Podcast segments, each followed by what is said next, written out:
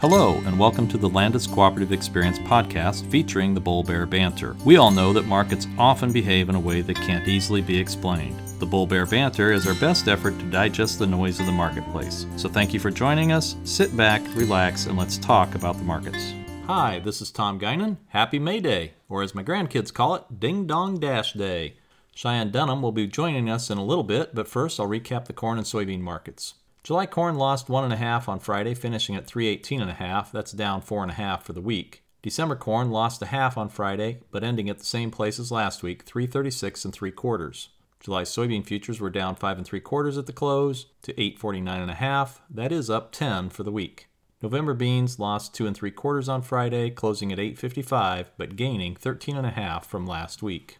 As far as our big story of the week, a couple of interesting things happened in the corn market this week. Perhaps you missed them. On Wednesday, May corn futures traded to a new low of $3 and a quarter cent, just below the 301 number that was set about a week earlier. The good news was that it stayed above that psychological $3 level and eventually ended the day over 304. And then on Thursday, we had a nice little rally in corn, with May climbing to just over 313, which is up about 9 cents at one point. Nothing to get overly excited about, but it was good to see it trade in the green all day long. Part of the support came from rumors of China being in the market buying soybeans, and part came from it being the last day of the month with traders taking some profits and getting out of some of their short positions. And then Friday came along, and on that first day of May, we're back to red numbers all day. Crude oil mostly lower, stock market lower, corn, wheat, and soybeans all finishing lower.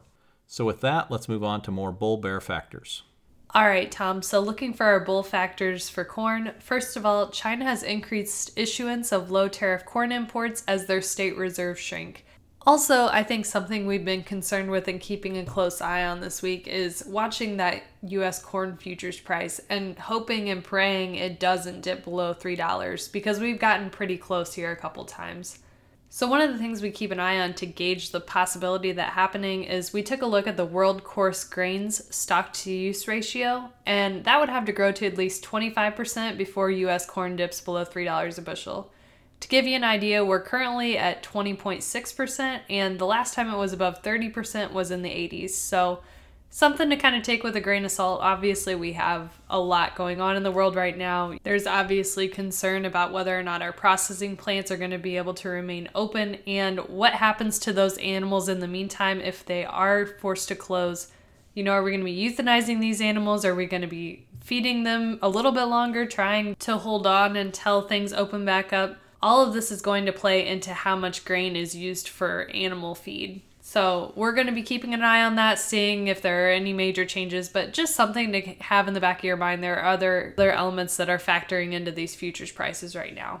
Looking at corn exports in recent weeks, the weekly corn exports have bested last year's pace. However, in the first half of the marketing year, that 1920 weekly corn exports were on average just over 32% lower than the previous five year average.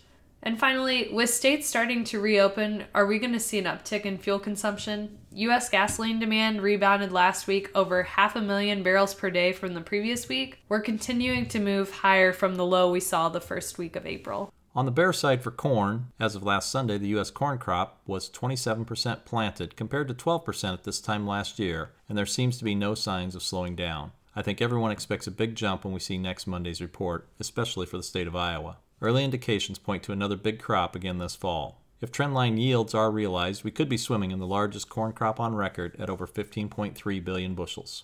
95% of corn seed purchased has already been delivered, making it harder for farmers to switch more acres to beans. While last week's export shipments were strong at 42.4 million bushels and up from the previous week of 27.5, we continue to lag last year. We're currently 36% behind that pace, and the USDA has us pegged with only a 16% reduction will need to maintain a number above 40 million every week to hit their projection. Ethanol production dropped again last week, down to 158 million gallons, and at this point, we expect about 3.5 billion gallons of ethanol to be taken off of the market this year. Ethanol stocks did drop a little as well for the first time in five weeks, but they still remain above a billion gallons, or said another way, 16% above this time last year.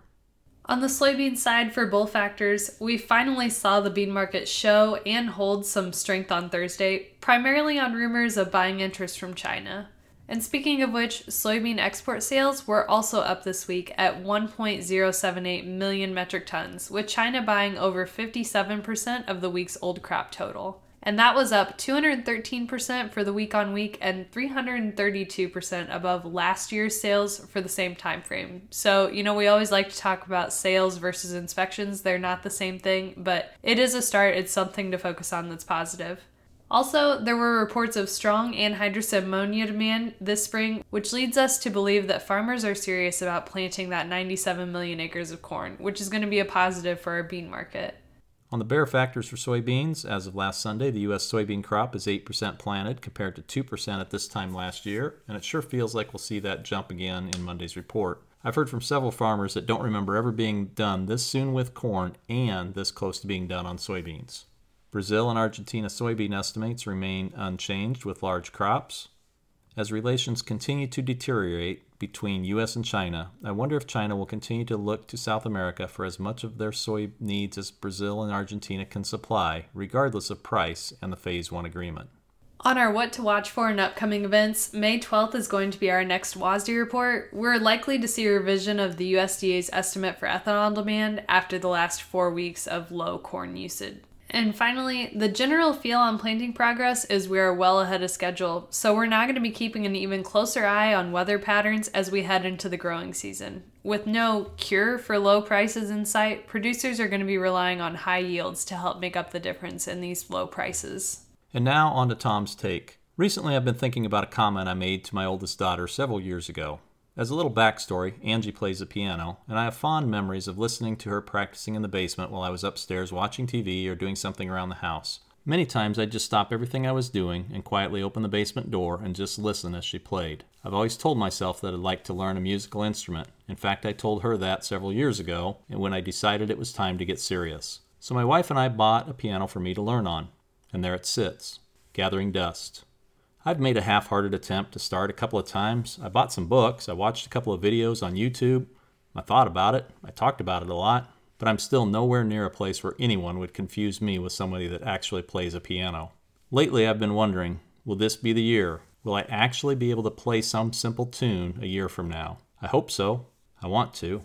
I just really need to get around to it. That got me to thinking about a farmer that I've gotten to know well during the past 30 plus years. We used to run into each other at our kids' sporting events and other school events, graduations, that kind of thing. For quite a while now, he's told me that he would really like to get better at marketing his grain. He's sort of come to the realization that he can't grow his way out of the situation he's in.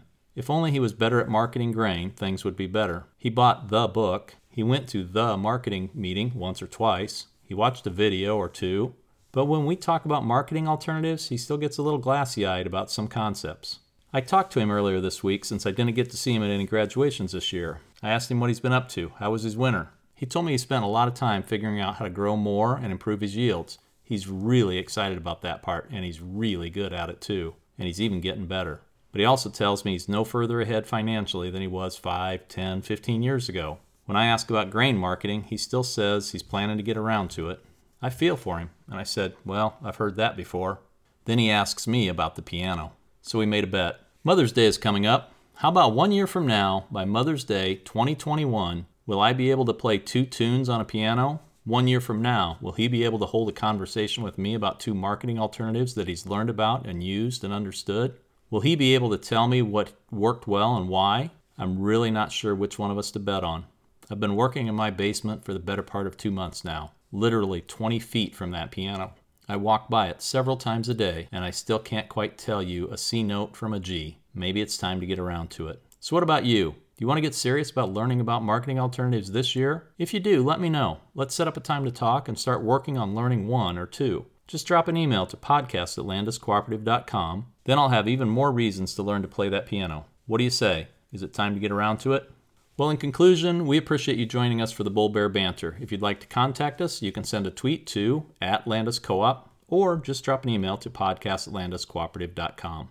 Our tagline is Bears make money, bulls make money, and pigs just go to market. If you have any questions regarding grain marketing decisions, please reach out to your area grain marketing advisor. Thanks for listening. We'll be back with you again next week.